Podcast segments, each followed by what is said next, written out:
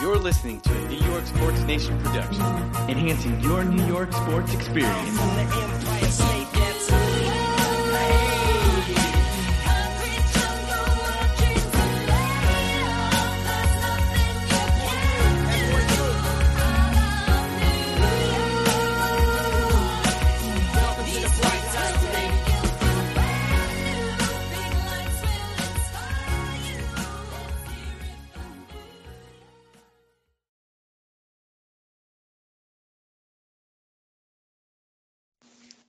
All right, welcome to the Giants Nation podcast, episode one.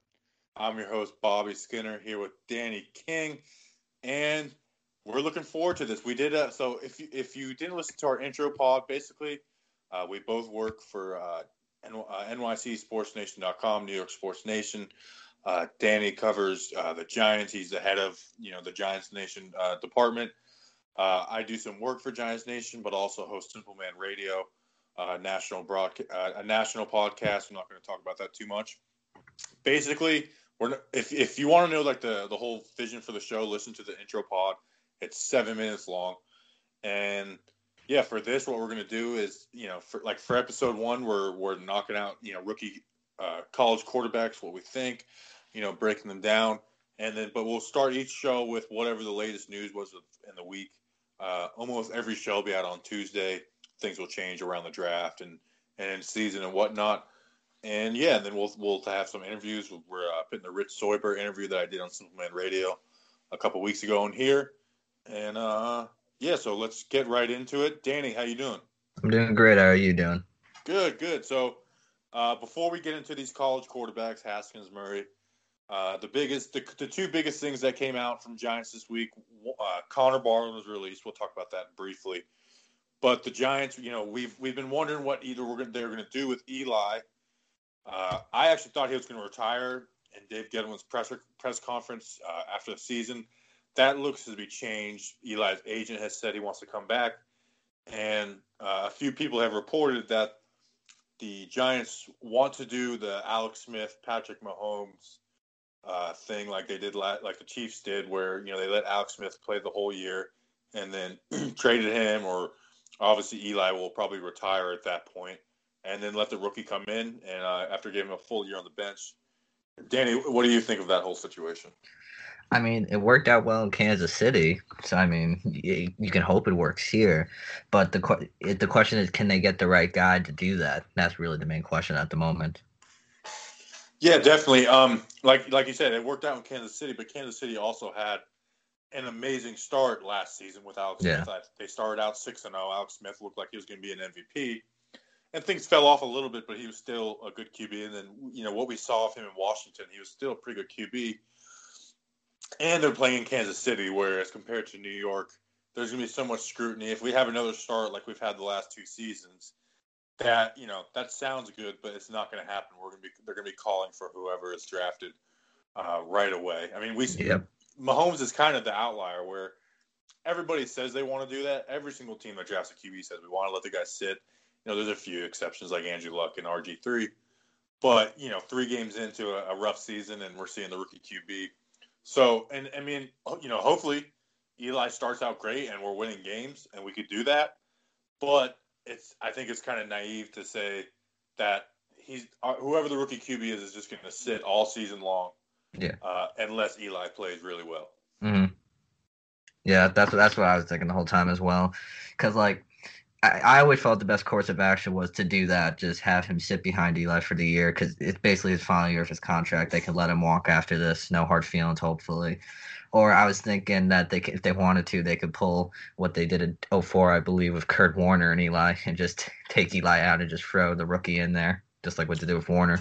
Right, and and you know, yeah, like you said, going way back to Kurt Warner, Eli. Kurt Warner was actually playing pretty well that season, uh, especially when rookie quarterbacks weren't demanded to play as quickly as they are now. I mean, the team was, you know, started out. I think it was either four and two, five and two. You know, had a couple of missteps, but Kurt Warner was playing pretty well, and obviously that worked out for Eli. Uh, you know, having that rough rookie year uh, you know, it gave him some learning curves, but Eli was nowhere near ready. You know, his his six games in his rookie season were were absolutely absolutely awful, except for the last game against Dallas. Oh yeah, they're those were abysmal. And if I'm correct, the Giants were they were looking like a playoff team in 04. And then I remember Michael Strahan said when they said they're taking out Warner and putting in Eli, Michael's like, "What are we doing? We we had we had something with this team. In the end, it worked out. Hopefully, we can get that lucky again."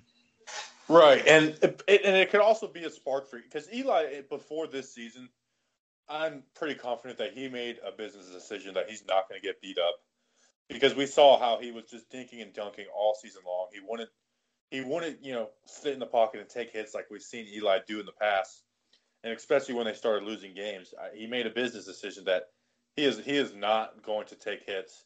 But with a rookie QB behind him, uh, you know he's a competitor like anybody. He does not want to get benched. That could kind of force Eli's hand to come in ready to go and being being willing to take those hits and, and what happens because if not if he just plays, you know, average, there we're going to be calling for the rookie QB with all this talent we have in the offense with guys like Odell and Saquon.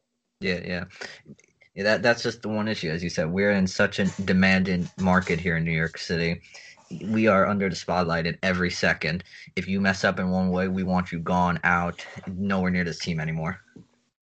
Right, and and, and you know, obviously that's that's part of the good thing about New York is we demand excellence, but it's also you know we've you know uh, as we'll probably see as we get closer to the draft, whatever our opinions are of these QBs, obviously we've done some studying on them, uh, and the, everything you know develops as time goes on.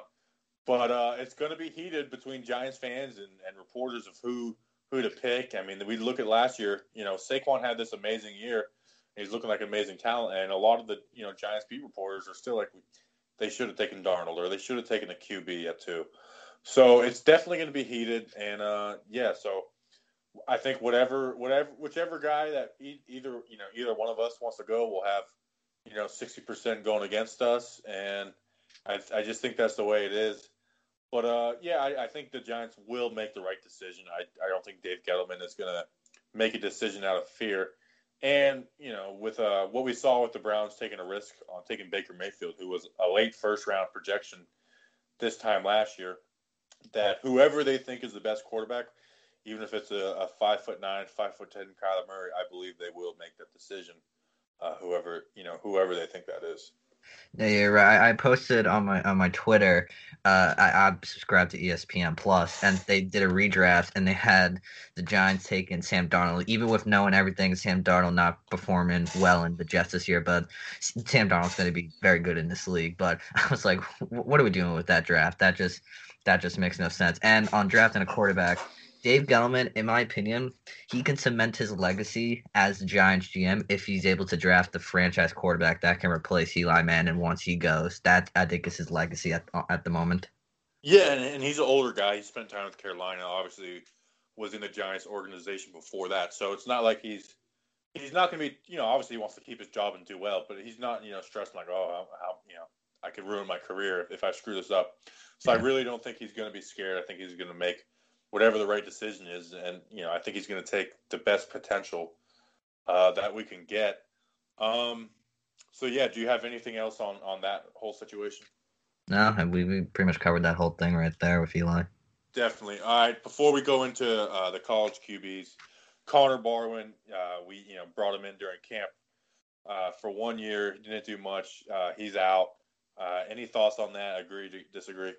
Oh, it was actually a two-year deal. He had one more year on his deal to go through, but um, I, I, I think he was there. I, someone on Twitter brought up a good point. They said he was basically brought in to maybe like be like a locker room leader, and I believe that. And then once the season reached a point of no return, they just took him out and put in someone like Lorenzo Carter to see what they got on the defensive side of the ball.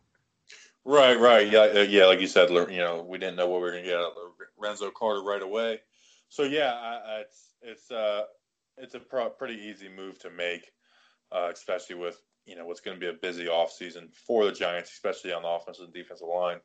There's going to be a lot of emphasis there. Um, so yeah, let's uh, do a quick ad, and then we'll get into these college quarterbacks. All right, so a lot of people are starting podcasts today. If you haven't heard about Anchor, it's the easiest way to make a podcast. Let me explain. It's free. Their creation tools allow you to record and edit your podcast right from your phone or computer. Anchor will, di- will distribute your podcast for you so it can be heard on Spotify, Apple Podcasts, and many more. You can make money from your podcast with no minimum listenership. It's everything you need to make a podcast in one play. Download the free Anchor app or go to anchor.fm to get started. You'll be glad you did.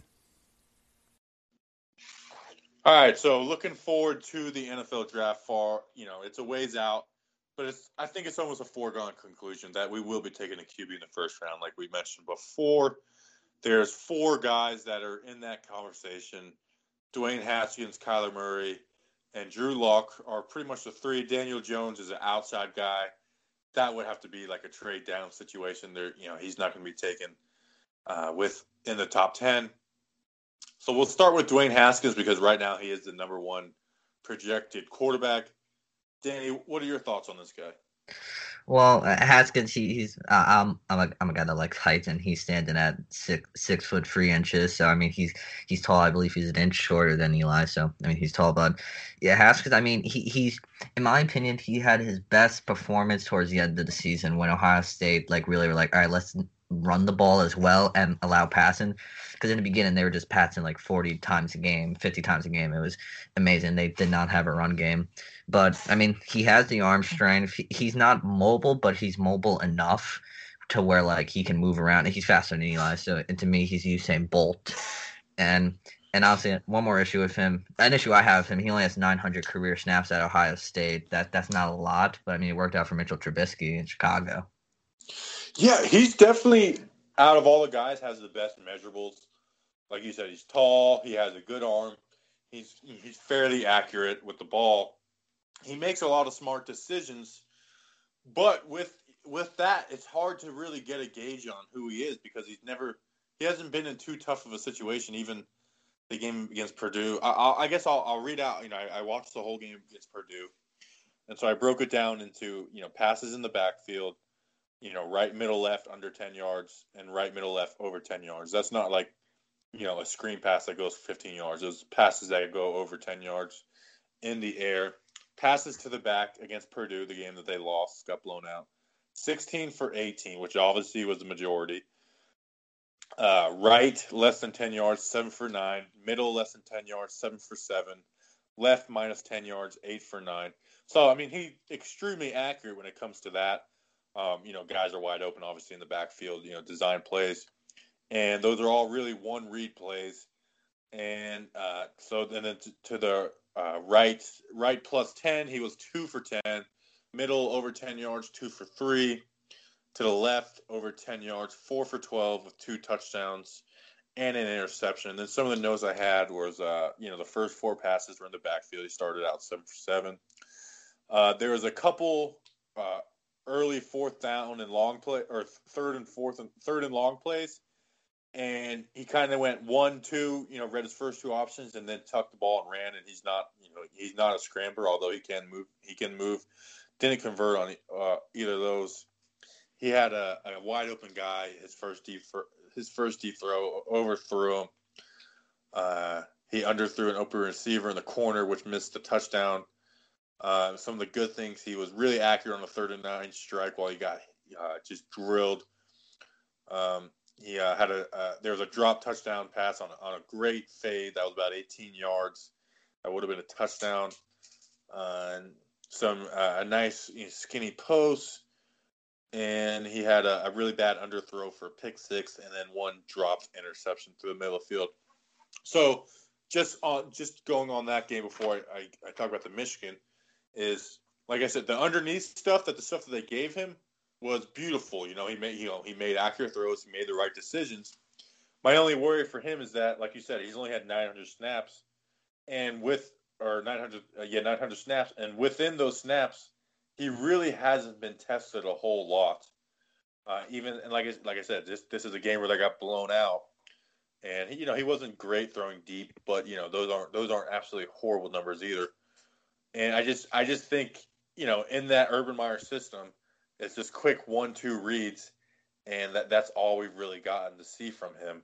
all year. He, he you know, we'll talk about Kyler and Lock where they've had to thread the needle, you know, a few times. Where where Dwayne Haskins, I just feel like he's he's a safe guy. He has all the measurables. Yeah. But there's there's nothing that like blows me away, uh, you know, between that and the Michigan game, saying like, wow, this guy's an absolute gamer. Yeah, but like I've everyone talk about Dwayne Haskins like he is the guy in this draft, and I, I so far, I mean, I've seen what he has. He he he he's a great quarterback, and but I just haven't really seen something that's like, wow, he is the guy I want. I mean, really people were saying he would be he would be going first even if Justin Herbert was in this draft. It's for me it's hard to tell because I, I loved Herbert. I really wanted Herbert and obviously he's not here. But Haskins, as you said, I believe his best game was at Michigan, twenty for thirty one, uh, yards, six touchdowns. And looking at his rushing stats, as you said, he's he's a he's not a scrambler, but he runs when when he has like no choice whatsoever. But it's hard to tell about Haskins really. Right, and like like you said in the Michigan game, he played pretty well. Uh, his his uh, passes over ten, he went uh, four for twelve. Although you know, out of four of those completions, three of them were touchdowns. But you know, like I said, they Ohio State. is hard to get a gauge on their quarterbacks because they run so many shallow routes, and they have great you know great talent at wide receiver. And I mean, I especially like in the first quarter and beginning the second quarter against Michigan I don't know how many times they just ran, you know, a shallow, a shallow across the middle. Dwayne Haskins dumps it off, and the receiver goes for ten to fifteen yards.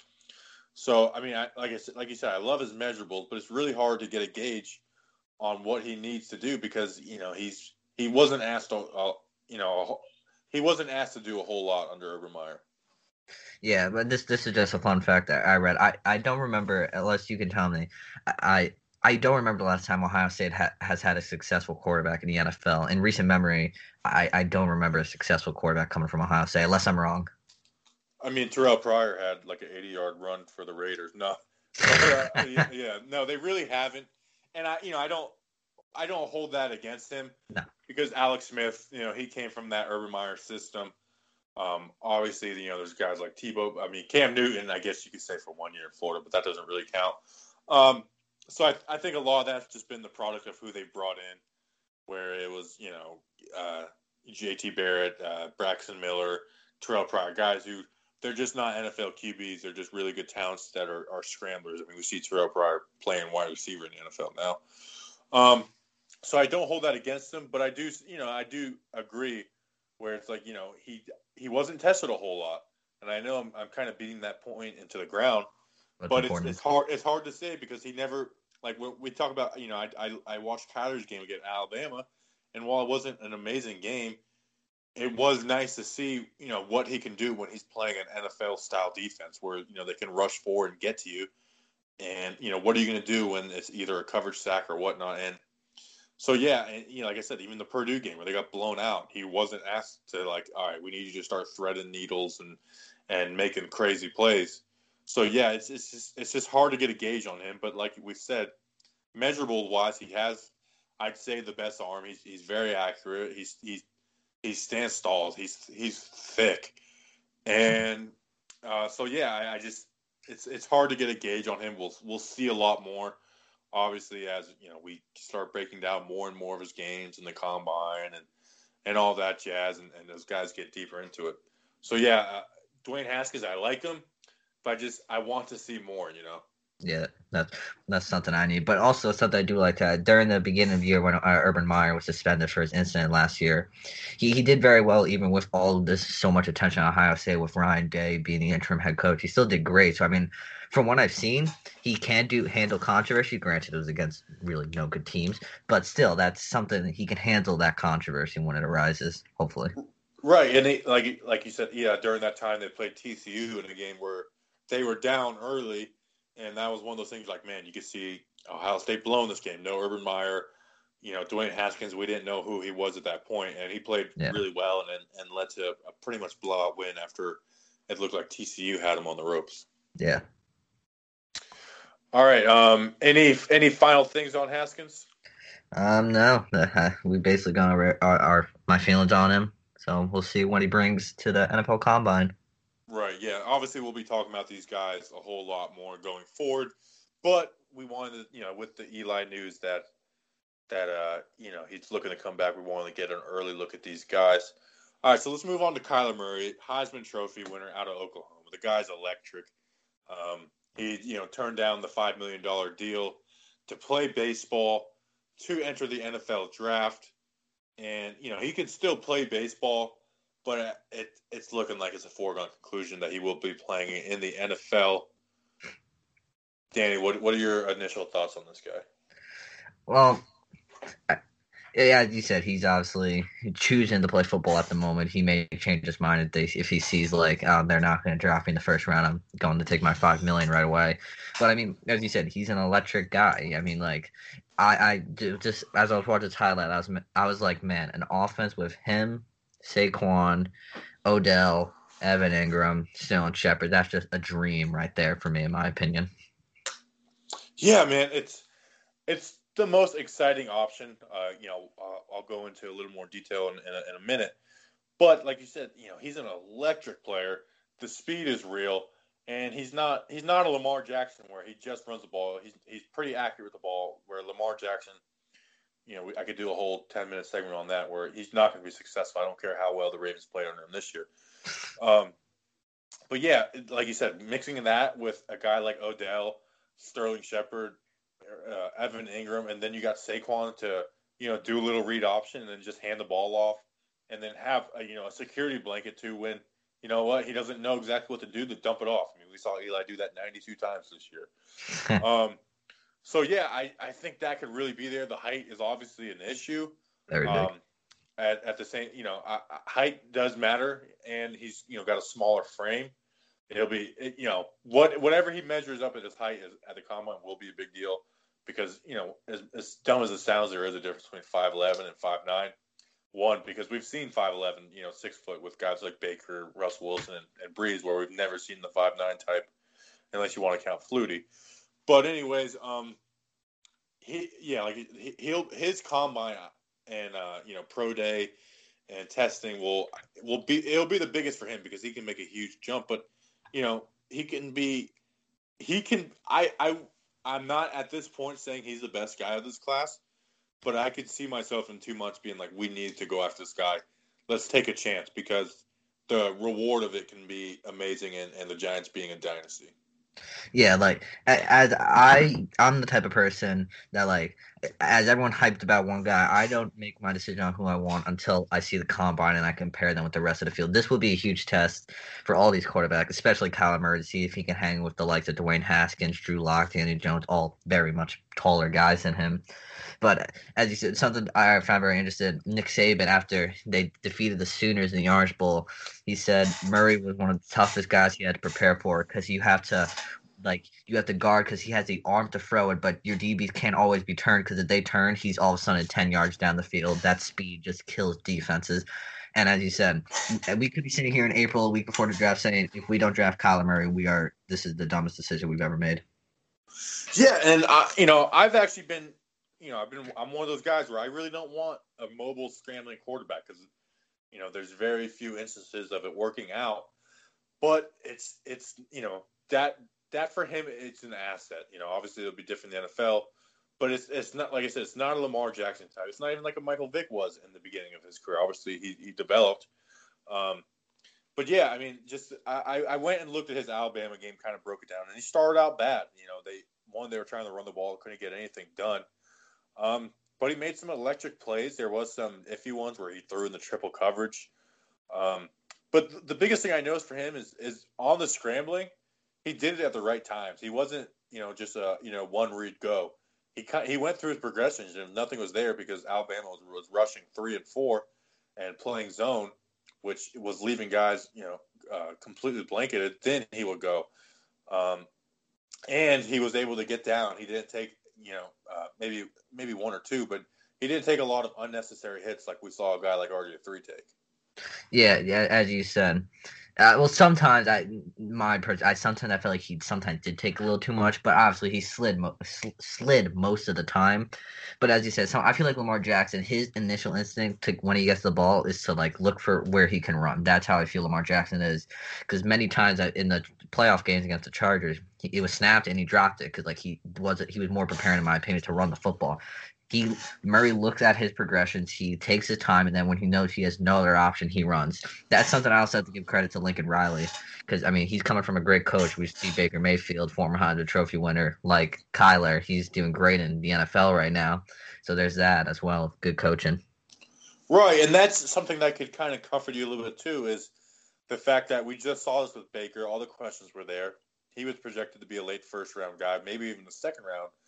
Uh, you know, once the season was over, and you know, I ended up being the number one overall pick, and, and looks to be well worth it. Obviously, the jury is still out. You know, I'm not crowning the guy the savior of the Browns yet, but the fact that we just saw a guy uh, come out of Oklahoma and do it um, speaks a lot. Although you know they are completely different quarterbacks. You know, you can't just be simple.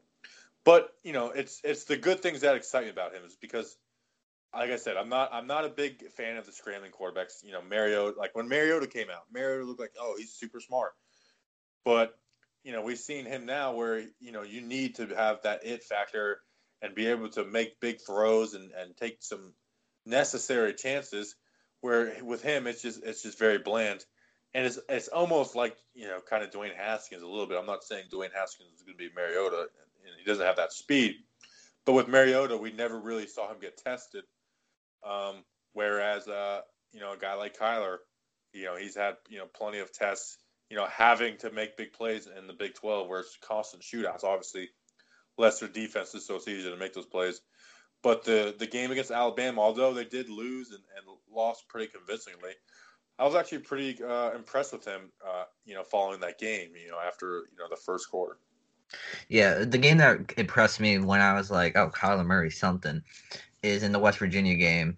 He was that was one of their many great shootouts this year. He was 20, 20 for 27 passing, 364 yards, three touchdowns, and one interception. But he's able to like one offense answers, he's able to answer back when he can. He he he I just love the way Kyler Murray possesses himself in the pocket. He's able to, as you as I said before, make his progressions. And then that was in the Alabama game. He was tested. He struggled, but then he was able to bring his team back, obviously to no avail. But he's he's able to do it. Right, and then you know the Alabama game, they, you know, obviously Alabama didn't play great on defense at all against Clemson, but against Oklahoma they played really well, and they were constantly only rushing four and three, so they didn't blitz them a whole lot. So there was a lot of times where it was just blanketed coverage, and his initial reaction wasn't just run. Uh, he did run a decent amount, but it was after you know sitting there and waiting and waiting and, and trying to find somebody open, and it just wasn't happening, and then he'd run. So you know, it was a it was an extremely formidable test for him.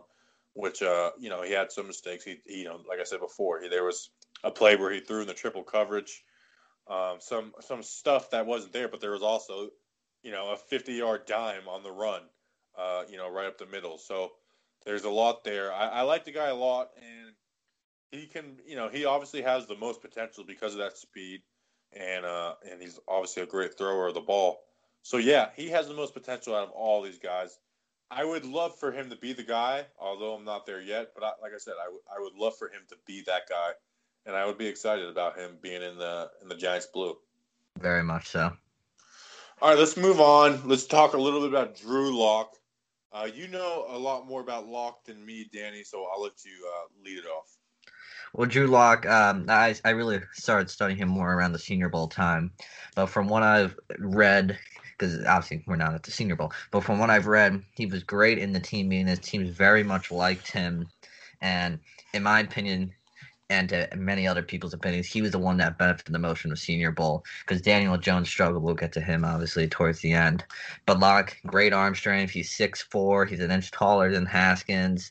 He has mobility, not the Kyler Murray mobility, but he's able to move around, do it good. One of the plays I liked was um on the fir- very first play from scrimmage when he came out in the Senior Bowl. It was a bootleg pass, and he made a Patrick Mahomes style quick like underhand throw. It was I was like, wow, that was like, can I have that now, please? But obviously that's getting kind of greedy. And then looking at some of his other games against. I mean, the one bad side for Drew Lock is he hasn't beat many ranked teams in his career. Obviously, he beat Florida. That's the one ranked team he beat out, actually. Now that I'm reading my notes. But in the Purdue game, 26 for 43, 375 yards, four touchdowns. That's an example of a great game. But then in the game against a very great team in Alabama, 13 for 26, 142 yards, one touchdown, and two interceptions. He made very rushed decisions in that game. But I think towards the end of the year, he was able to settle himself down and learn more about himself. Yeah, and, and like you said, the game against Alabama was rough. But, you know, in a, in a game where they needed to score a lot of points, he only had 26 attempts. Um, and then I, I went and looked at the Georgia game because that was a game where he didn't play bad, and it was against, or, you know, the best defense in the SEC besides Alabama. And he seemed to play really well, and, and his arm talent, I'd say, is the best. He makes amazing throws, and he's not afraid to make, uh, you know, a, a, a ballsy decision like, you know, like Eli Manning was at one point. Um, but I, I noticed Missouri ran the ball a whole lot. They didn't really give him a whole lot of opportunity. A lot of first down runs, second down runs. So it wasn't like a wide open team, which you know we've come to expect out of Missouri in the past. Um, but yeah, you know, he uh, like you said, he had an, a great Senior Bowl. The coaches loved him, and it really moved him up from a late first round guy to I, you know I've seen some mocks with him in the top ten since. Yeah, well, he was the one, as we said, benefit the most from the Senior Bowl. Scouts and coaches, they only really care about the practices. They don't care about the game. They usually head home after that. But something I found interesting was it, reports coming out that John Elway really likes Drew Lock. Like he wants Drew Lock at the moment, and but he has a feeling that he may go even earlier, so he may want to trade up to try and even get there. So he, the Broncos could shake up the draft involving Drew Lock and just throw the whole draft into a whirlwind. Yeah, that actually leads me into a question, because the Giants would be the the first QB needy team at six. Um, do do you see whoever the first QB is taken? Do you think whoever wants that top QB is going to have to trade up. I, I believe or, so. Or, or okay. let me rephrase that. Do do the Giants need to trade up if they want to get the Q? Like if there's one QB they want and they don't want to have any chances taking them, somebody taking them, are is somebody going to trade up ahead of them, or do they need to trade up? Well, see, I was looking at the NFL draft order, and something I read was the one team that could really mess up the Giants is the Jets. They're in a great position where they can allow a team because they're in front of us. They can allow a team to move up and take our player, and that could easily shake up the draft for us. So I believe if I'm being safe, the Giants. I'm under the impression they should trade up. Now I should also add there's like a rumor going around that the Giants have contacted the Arizona Cardinals. I don't believe it. No major person has reported. We have not reported so I would not take that with anything that's being reported by like many Giant fan sites. So I do believe the Giants may have to move up. We'll, we'll learn more about that when the combine comes. But that's when someone like the Jets had to move up because they felt Sam Darnold would be gone. Yeah, definitely. And then, like you said, for uh, the Cardinals, I do think we'll stick at one because they have so many needs. Unless, unless it's the Giants or the Jags at six or seven. But like you said, the Jets might be the team that makes the most sense to trade down because they traded up last year and lost, you know, some second round picks to the Colts. So yeah, that definitely could be uh, an option for whoever wants to trade up, because like you said, the the Jags are definitely going to want to get a QB. The, the, Broncos are, you know, like you said, they uh, you know, supposedly Elway loves Lock. So yeah, it's going to be interesting. I, I think it'll be a before draft day trade up too. I don't think it'll be you know day of. So yeah, Lock, I like him a lot. Um, I, I want to see more of him. Obviously, uh, you know that's just, you know, the same story with all of these guys. But uh, he, arm talent wise, and and you know just as a pocket passer, I'd say he has the best potential out of all these guys. You know, more even more so than a Dwayne Haskins. Yeah, in my opinion, he will benefit the most of, from the combine if because going up against against guys like Dwayne Haskins and Kyler Murray he can benefit the most against that because he can prove his name in the combine. Senior Bowl, yeah, you had someone like Will Grier who did not play good. Jones struggled, but he was he was okay. The Tyree Jackson, Ryan Finley. So the combine, in my opinion, is where Drew Lock will make his name, and that is where the quarterback market. That's where we'll find out where everyone is really ranked. Definitely. All right, so we'll finish it off with Daniel Jones. Uh, obviously, he's the quarterback out of Duke. Uh, he's projected to be a late first round guy. This would have to be in a trade down situation. I think it'd be a, a long shot for the Giants to get him. Um, but the the cliche we'll all throw out is they have him and Eli Manning have the same mentor uh, as and the Duke head coach David Cutcliffe. That's uh, Eli and Peyton's guy. So I think that's where the similarities end. But I mean, what what, what are some thoughts on Daniel Jones? Well, I mean, one thing I found interesting about him is um, when Eli goes down, because as some of you may know or may not know, Eli goes down to Duke in the offseason. He brings some of the guys with him. Daniel Jones actually practices with them. He some Eli sometimes brings him along, and he sometimes is able to hang out with like the running backs, tight ends, or wide receivers, whoever showed up. But from what I saw from Jones, great arm. He could deliver the ball well. He he is a scrambler. He likes to run around. He has 17 rushing touchdowns at Duke in his game against Pitt, he ran the ball a lot, and then in the Senior Bowl, he ran a great read option, which he was able to run in for a touchdown. So he's someone that I'm intrigued by, and also something I also read today. Some GMs believe that he could be the first quarterback taken off the board. Obviously, it's very early, but some GMs believe he will be the first QB taken off the board in this year's draft. Yeah, that's that's pretty surprising. Obviously, you know, there's a lot of stuff that gets floated out this time of year. Yeah. Um, he has a lot of potential um, and uh, I, you know, obviously being at Duke, he, he gets a lot less attention than than uh, these three guys have got, especially you know Haskins and, and Murray.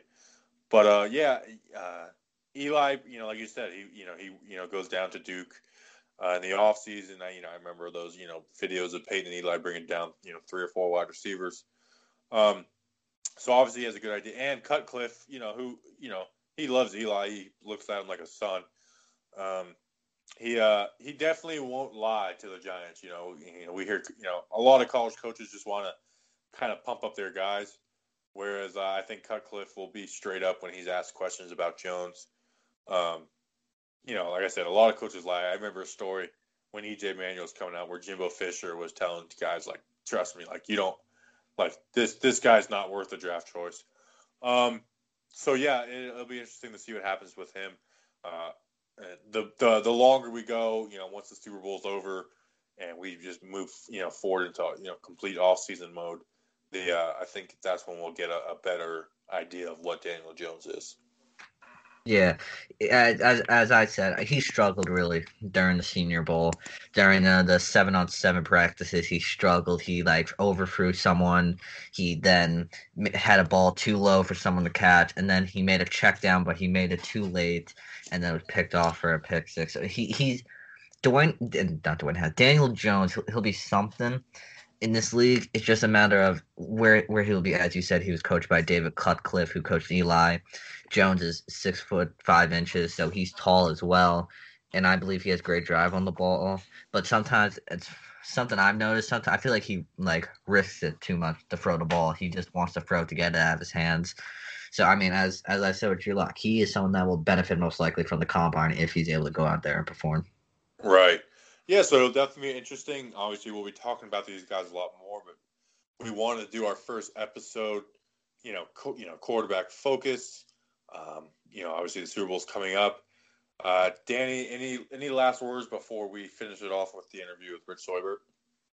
Um, no, I got nothing else to add. Well, besides the fact that yeah, we'll just find out who these QBs are by the time the combine rolls around, which will be March first to the fourth for anyone interested. Definitely. Um, and then so before kicking to the interview, uh, we want to be an inter- interactive show. Obviously, we wanted to get the first one out.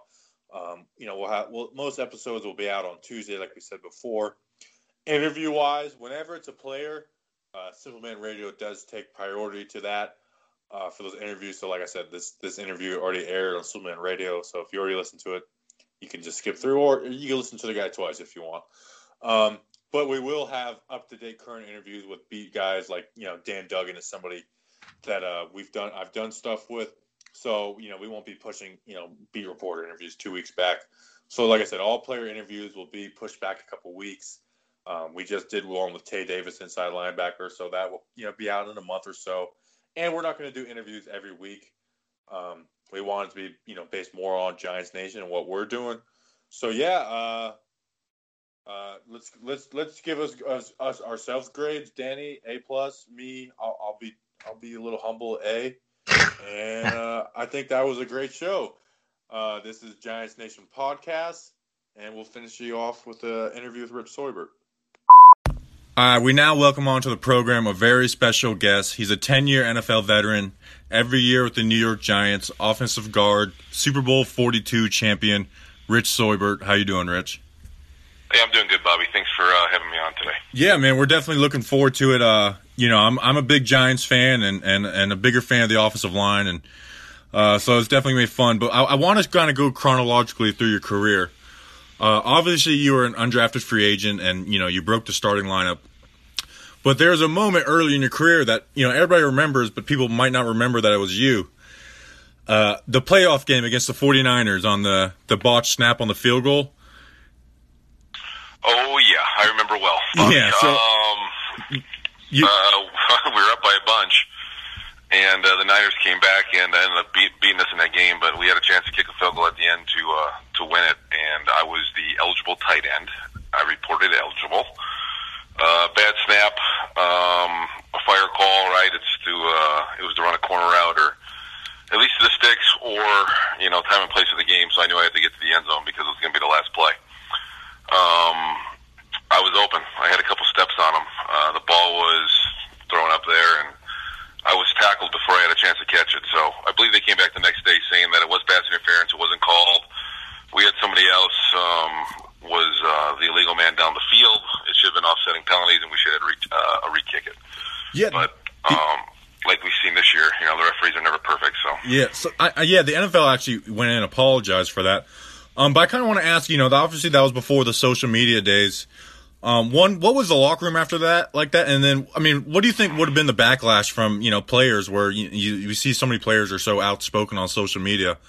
I mean, do you think it'd be remembered as you know the Tuck rule almost?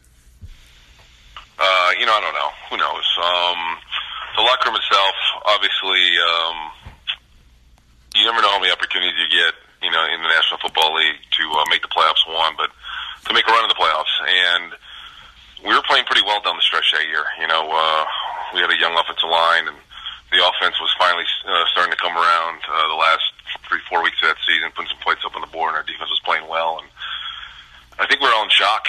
You know, um, it was nobody's fault. You know, uh, I know people gave Trey Junkin the long snapper a hard time, but we should never been in that situation. You know, we were up by, I believe, I don't know, 28, 30 points, and um, you know, T.O. uh, T.O. went off on us, and they caught us, and they ended up beating us in that game. But uh, there's a lot of plays. Um, I missed blocks, and we missed some catches, and we missed some runs, and we missed some tackles. So it wasn't just one person's fault. You know, it was a team. It was a team effort that lost, and I'll never forget about it. And every time the Giants play the Niners, it seems like that that play is brought up. Right. So I, I want to fast forward a couple years. You know, uh, Jim Fassel gets fired, and you know he was a pretty successful coach for the Giants, obviously making the playoffs that year and the Super Bowl in uh, you know a few years before. So obviously he gets fired. You know they bring Eli in, and uh, you know Coughlin was, is known as a, a no nonsense kind of tough guy. What was I mean? Did the guys in the locker room not really want a guy like that? Because you know obviously you guys ended up loving him in the end. But uh, I mean, was there kind of some you know animosity towards him when he it fir- he first came? No, not for me. You know, um, I'm sure some of the older guys probably uh, they weren't used to it or whatnot. But I think being an offensive lineman, like you know, uh, we come to work, we work hard, we do things hopefully the right way and uh, to the best of our knowledge. We we, we, try, we try to do it the right way, right? And uh, me being a free agent, the, the harder you work, uh, the more Coach Coughlin respected you. So you know, I was coming back from a broken leg. Uh, coach was hard on me. You know, I was in there lifting pretty much every day from you know the end of that season to, uh, when he got hired till you know the following season. But uh, he was equal to everybody, right? So it didn't matter if you were you know the uh, the biggest guy on the team or or, or the rookie free on the team. Uh, he treated everybody the same, and that's what I respect him the most. You know, he didn't sugarcoat anything. He was hard on us. Um, he was fair, but uh, he, he was hard, and um, I love him for it. You know, I learned a lot from Coach Coughlin, and you know, every year he, I want to say lightened up, but he, um, I don't know what even the right word would be used, but uh, we grew as grew as a coach, we grew as a family, we grew as a team, and obviously, uh, you know, he's one of the greatest coaches in Giants history. So Yeah, de- out. definitely. Now you said he treated everybody the same, but I, I I need an honest answer on this question. Was it uh Was it was it bullcrap that your guy Chris Snee married his wife and, and pretty much guaranteed himself a roster spot? No, you know, I think uh, you know back back back then uh, it wasn't called bullying. You know, it was called um, it was called uh, having fun and, and all that good stuff. So uh, we were uh, we weren't hard on Chris, but you know we uh, we had some fun with Chris and Coach Coughlin about that situation. But you know, Chris is uh, one heck of a player, and he proved that pretty early on in his career. So.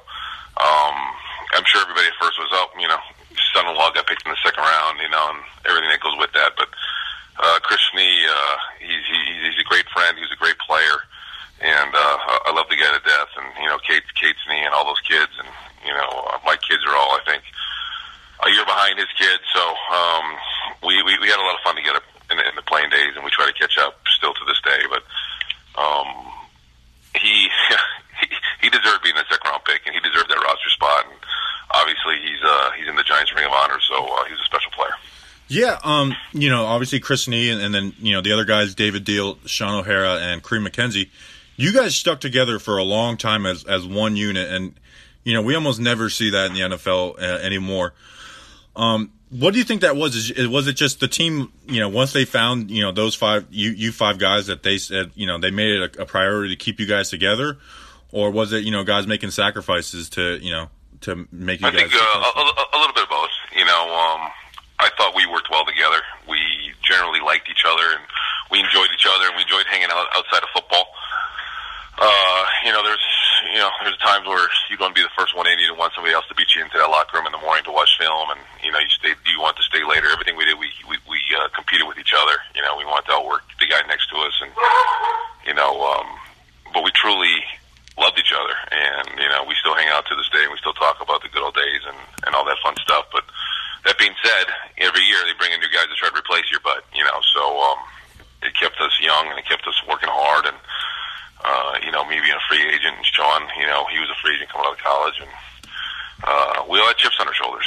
Um, David Diehl being what a fifth round pick, and you know Kareem being drafted by the Jets, but becoming a free agent coming over to the Giants uh, we all had something to prove. We all had we all had our own motivation, and um, we en- I enjoyed playing next to Shaun and Dave for all those years, and uh, you know, I'm imagine it's a mutual feeling between those guys. Yeah, definitely. I mean, you know, maybe it's just because I'm a Giants fan, but I mean, there's not really an offensive line that you remember, you know, staying together for that long and being as successful as you guys. And obviously, with success came, you know, Super Bowl 42. Uh, I want to, you know, ask a couple play, uh, couple, a couple, you know, plays. You know, what your mindset was. I guess we'll start chronology. That that fourth and one, where you know it looked to be an inside zone, you know, which obviously is uh, open for cutbacks. You know, with uh, Brandon Jacobs getting that one yard. I mean, how nervous was it? And uh, you know, I mean, what were the thoughts going through your head, knowing that you know he was going, you know, probably right right behind your ass? Uh, it's basically stay low, get push, uh, and don't get beat. Right? You know goes. Um, you know the play. They know the play. You know, they know we had a big back behind us, and uh, Brandon runs hard, so we know we just have to get him started. You know, just don't get him hit in the backfield, and he'll fall forward for a yard. So um, it's not like we were trying to, you know, spring a 60 yard. It would have been nice, right, if we would have sprung one, but we just needed a yard. Stay low, move your feet, and uh, get off that football. You know, and uh, obviously don't jump off sides. But um, I don't think there's any doubt in that huddle we weren't going to get that, you know, that first down. Uh, uh, we had we had some confidence in us. Um, you know, coming from playing New England a few weeks ago, a few weeks prior to that Super Bowl game. I, I know we didn't put up that many points in the Super Bowl, but a couple weeks prior, you know, we did, and uh, we had confidence, and we believed in each other, and we believed in Brandon, and uh, we knew we could get that one yard. Yeah, definitely. Um, obviously, you know, when we, you know, put it out to our listeners of, of what kind of questions uh, they they wanted to ask. Obviously, this was the biggest one, the David Tyree play. I'm sure you've been asked about it a million times. Every everybody from that team is. But uh, you know, from you know the offensive line, you know they ran a stunt, and you know you guys did get beat. You know, there's a famous picture where know, Eli's just uh, escaping it, and you're right there. Kind of, you know, obviously there's a lot of plays, and you don't remember your thoughts. But I, I remember from my playing days and big games, you you remember, you know, thoughts throughout a play. So I mean, from getting beat to Eli escaping and and throwing a duck, and then the catch. I mean, what what was you know the thoughts and the range of emotions through that play? Uh, it happened quick, man. You know, I think uh, they they ran a little um, EN game or T game or whatnot, a little twist between Shaun and I. We got picked. We got a little bit off level. Which happens. You know, you don't want that to happen at that moment, but it did, and uh, we all know how that play ended up. So, you know, people always want to give Eli credit or David D but that play never would have happened if it wasn't for us up front getting a little beat. But um, uh, what goes through your head, like every other play, throw the ball. Like in your mind, you're just like, oh my god, I hope he throws it, I hope he throws it, I hope he throws it.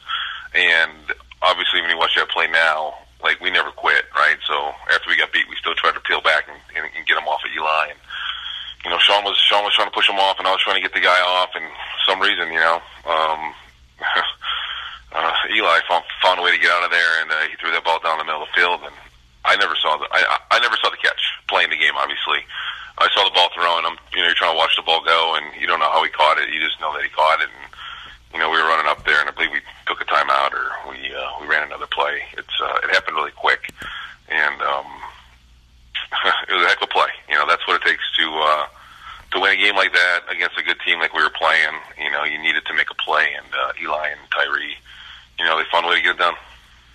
Yeah, definitely. I mean, obviously, you know, you're uh, you always be a part of probably you know the most famous play in NFL history. Um, I want to move on to the next year though. You, you know, you guys started out hot, twelve and one, and you know, you guys up front were probably the biggest reason for that. You know, Brandon Jacobs and Ahmad Bradshaw were having an amazing year. Um, but then obviously, you know, the incident with Plaxico happened, and you know, you guys finished. I think it was two and three, and then and then lost in the playoffs. Was that just coincidence that that is what kind of led to the down spiral, or I mean, I mean, what happened at the end of the season with you know you guys defending Super Bowl champions and then you know, uh, you know, falling off like that in the end of the season?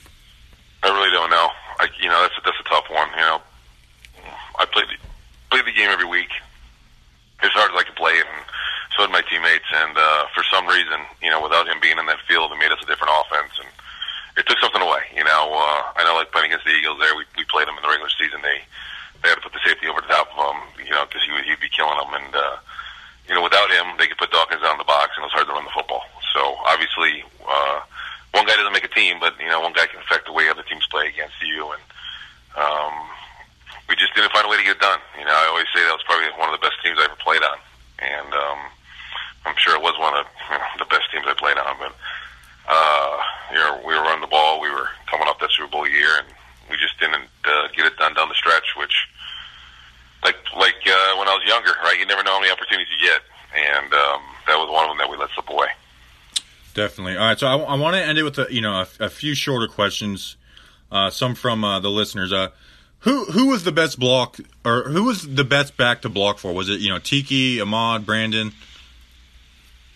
I liked all of them. You know, my uh, my younger days, I had Tiki behind me, and we used to run, uh, you know, 34 and 35 bob scissors, and it was kind of his uh, the the, uh, the misdirection play, the counter play. We used to call it the scissors play. Coach Pope and uh, uh, Coach McNally would uh, draw them up for us, and you know, he would just find a way to get up behind you and make you look good. You know, he would just say, "Listen, Rich, just run straight. I will block the guy for you," and, and he did. You know, uh, I enjoyed getting downfield for him, and uh, it was fun. And then as I got older, obviously with with Ahmad and Brandon and D Ward and those guys, you know, um, you know, we always had some backs behind us that we knew they had our back, and um, no matter what, they were going to run hard, and they weren't going to bitch about, you know, uh, if we did get beat out of play, they would just say, you know, let's let's just get it done next play, and they they they always had faith in us.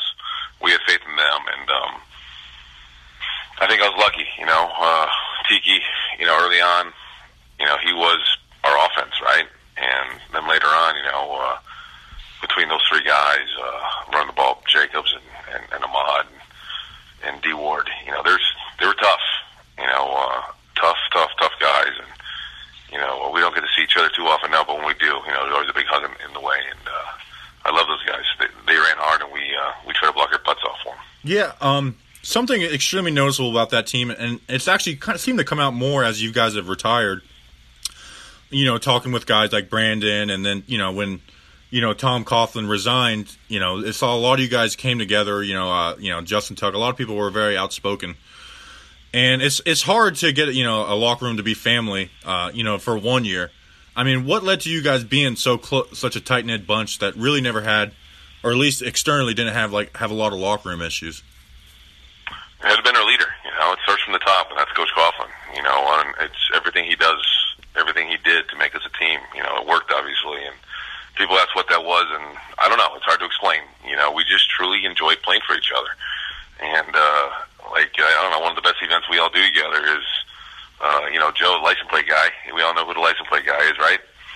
Yeah, uh, he yeah. puts on he, he puts on the Landon Collins, you know, charity softball game to raise money for the uh, for the for the Tom Coughlin Jay Fund, and it's hard to get a few guys to show up at events, let alone the majority of your team. And you know, for the last two years, the majority of us were back playing in that softball game, and you know, it's uh, I look forward to it every year. I know it's only two years old, but uh, it's fun to see your old teammates. It's fun to hang out and you know have a couple beers and, and play some softball, even though some some of us aren't that good at it. Uh, some of us think we're better than we are, but you know, it's just fun to have laughs and uh, get back together. And I have no clue how we became like that, but I know that that's the reason why we were a good team. Yeah, definitely. I mean, I you know we're we're close with you know he's not the fullback anymore, but Shane Smith on the Giants, and it was unbelievable to see how many of you guys you know show up for that one event. Um, was fun. I'll I'll finish it off with you know our last question. It's a, a fan submission from uh, Billy Bob ninety eight ninety eight ninety eight. He says "E- everyone likes to ask who is your toughest opponent, but who who is the easiest? Someone who you knew that Sunday you'd get you know ten pancakes against or so. Shit. Nobody in the NFL, Billy Bob. You know, uh, that's that's not the way it works. Yeah. Um, not uh, that's not the way I played. Uh, I couldn't go into a game thinking like that. You know, uh, every week people, I just I, I don't know who the best player was. I know every week uh, if you didn't go into there thinking you had your hands full, you were gonna get your butt beat. So um, week in and week out, you know, you came you came ready to play, and uh, there was no cupcakes in the NFL. I wish there was, but there was not. So, um, couldn't say. Like, I would never say it anyways, but like I couldn't tell you. I know who I enjoyed playing against, and that was always the you know the best of the best. I enjoyed going against Albert Haynesworth when he was playing, you know, at his prime, and you know those those Eagles D, D tackles when uh, they had that defense with Darwin Walker and Corey Simon and uh, whatnot. And, you know, New England's O line when I was young with Seymour coming off the you know the three four DN pinching in. Um, you know, it was fun. It was fun to go against the best of the best. Uh, that's what I look forward to every week. Definitely. Well, listen, Rich, we really appreciate your time. Uh, you know, it's a big help for us, and uh, yeah, thank you, man. Uh, you know, uh, you know, have a good one. You too, man. Thanks, Bobby. I appreciate it, man. All right, have a good one. All right, thanks for bearing with us in episode one. We really appreciate it. If you could, if you're listening on iTunes or whatever, please leave a rating and review. It helps out a lot. Subscribe if you like it. Follow us on all platforms at Giants Nation NYC, at Giants Nation Pod, and then our personals at Bobby Skinner NFL and at Danny King W E G. Thanks for coming with us. We'll see you guys next week.